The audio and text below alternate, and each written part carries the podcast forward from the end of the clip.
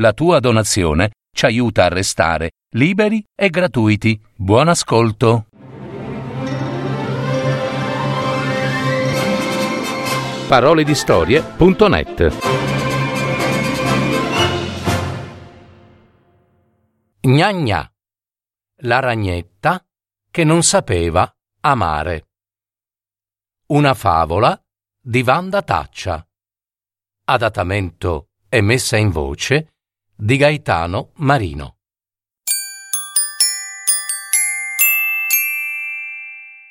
Un giorno, una ragnetta assai carina scelse l'angolo buio di un vecchio tavolo per tessere la propria ragnatela. La bella ragnetta si chiamava Gna Gna. Era giovane, svelta e abile nel tessere la propria tela. Tanto era capace che i fili luccicavano di meraviglia. Conclusa la tessitura della propria tela e dopo aver riempito la dispensa di tanto cibo, la ragnetta gna gna pensò che fosse giunto il tempo di trovarsi un compagno. Ma non cercò un ragnetto per poterlo amare. E ci mancherebbe. Gna gna voleva un ragnetto solo per avere il suo bebè. Fu così che un tardo pomeriggio uscì dalla sua ragnatela per andare alla ricerca di un ragnetto attraversò il legno vecchio del tavolo, passeggiando sul ripiano ammuffito. Scivolò lungo le gambe tarlate, provò persino a cercare dentro i cassetti polverosi. Niente. Di ragnetti carini, nemmeno una zampetta pelosa. E così, gna gna, decise di rientrare nella sua casetta. Appena giunta all'ingresso della sua tela, apparve d'improvviso un ragnetto. Ullala! Ma che bel ragnetto! Lo vide però correre sorridente con gli occhi pieni di gioia dietro a una ragnetta vivace. Passarono i giorni e seppure tanti ragnetti le si presentassero per chiederle la mano, lei pensava solo a quel ragnetto belloccio che aveva visto correre e saltellare in un angolo di quel tavolo polveroso, dietro a quella ragnetta vivace e smorfiosa. Gna gna non riusciva a darsi pace, finché un giorno decise di diventare amica della ragnetta amata dal bel ragnetto e la riempì di smancerie e confidenze. Dopo aver conquistato la fiducia della sua nuova amica, fu così tanto crudele da confidarle d'aver sentito in giro alcune voci pettegole che parlavano di tradimenti nei suoi confronti ad opera del bel ragnetto amato. Ovviamente era una menzogna. Tesseva la sua trappola, gna gna, tanto astutamente che i due amanti vi caddero senza scampo. Il ragnetto venne abbandonato dalla ragnetta amata. Fu allora che Gna Gna pensò che fosse arrivato il momento di farsi avanti. Con fare inebriante ma discreto, entrò nella vita del ragnetto abbandonato. Cominciò in modo ruffiano a consolarlo, dicendogli che non era giusto che egli soffrisse così tanto per quel tradimento subito. L'astuta gnagna simulò persino un pianto di dolore. Il ragnetto cominciò a guardare gnagna con occhi in cerca di consolazione, finché amarla fu inevitabile e i due cominciarono a frequentarsi.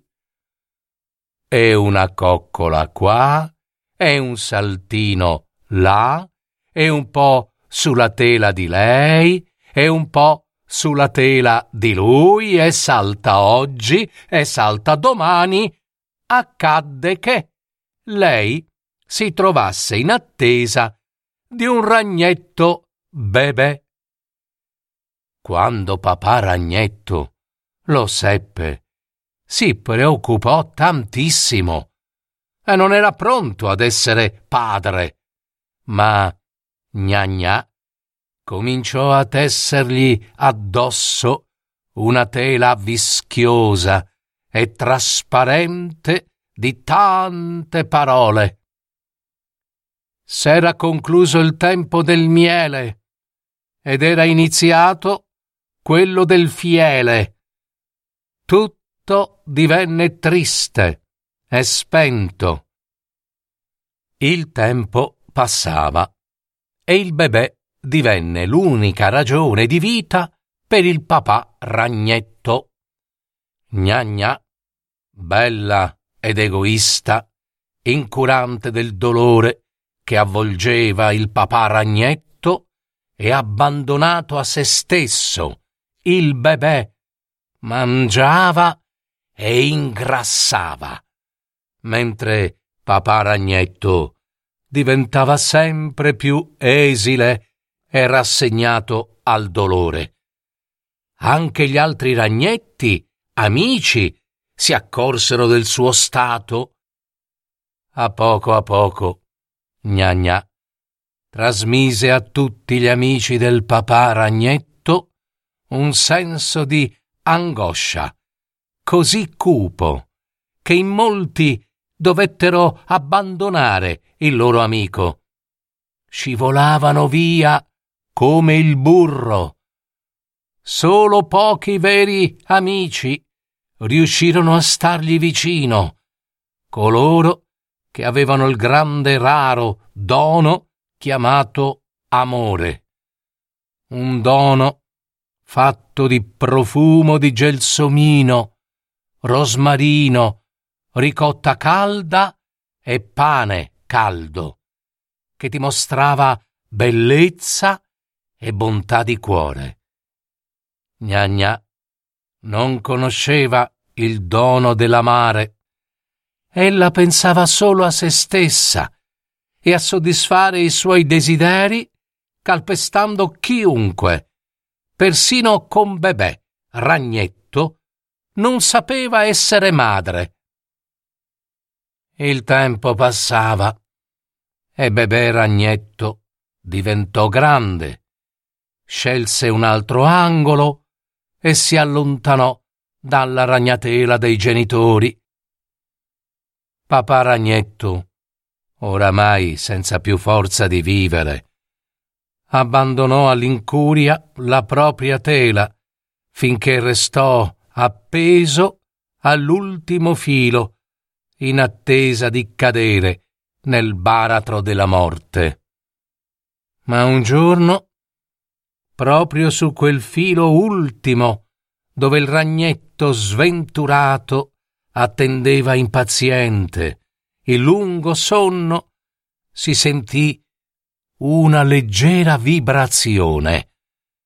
Qualcuno stava avvolgendo delicatamente il ragnetto esanime, tirandolo a sé con un nuovo e fresco filo di bava.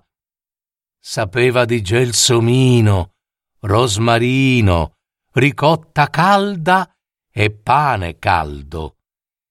Il ragnetto capì subito che quello doveva essere il filo della ragnetta vivace che tanto aveva amato, ed ella lo tirò su con le sue forti zampette pelosissime, e quando i due ragnetti furono vicini, si guardarono silenziosi, ritrovando in quegli occhi la passione di quando stavano a rincorrersi su quel tavolo polveroso, proprio quello dove gna gna li aveva sorpresi.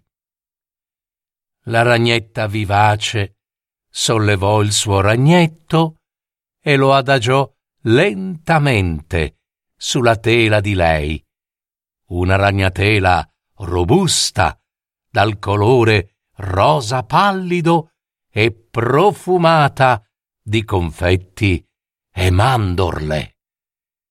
Il tempo di allora, quel tempo dell'abbandono, ora chiedeva d'essere dimenticato, di ricominciare a vivere.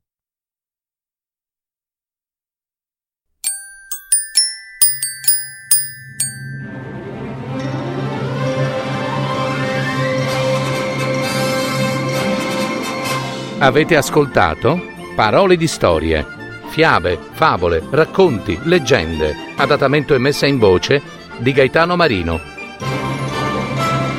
www.paroledistorie.net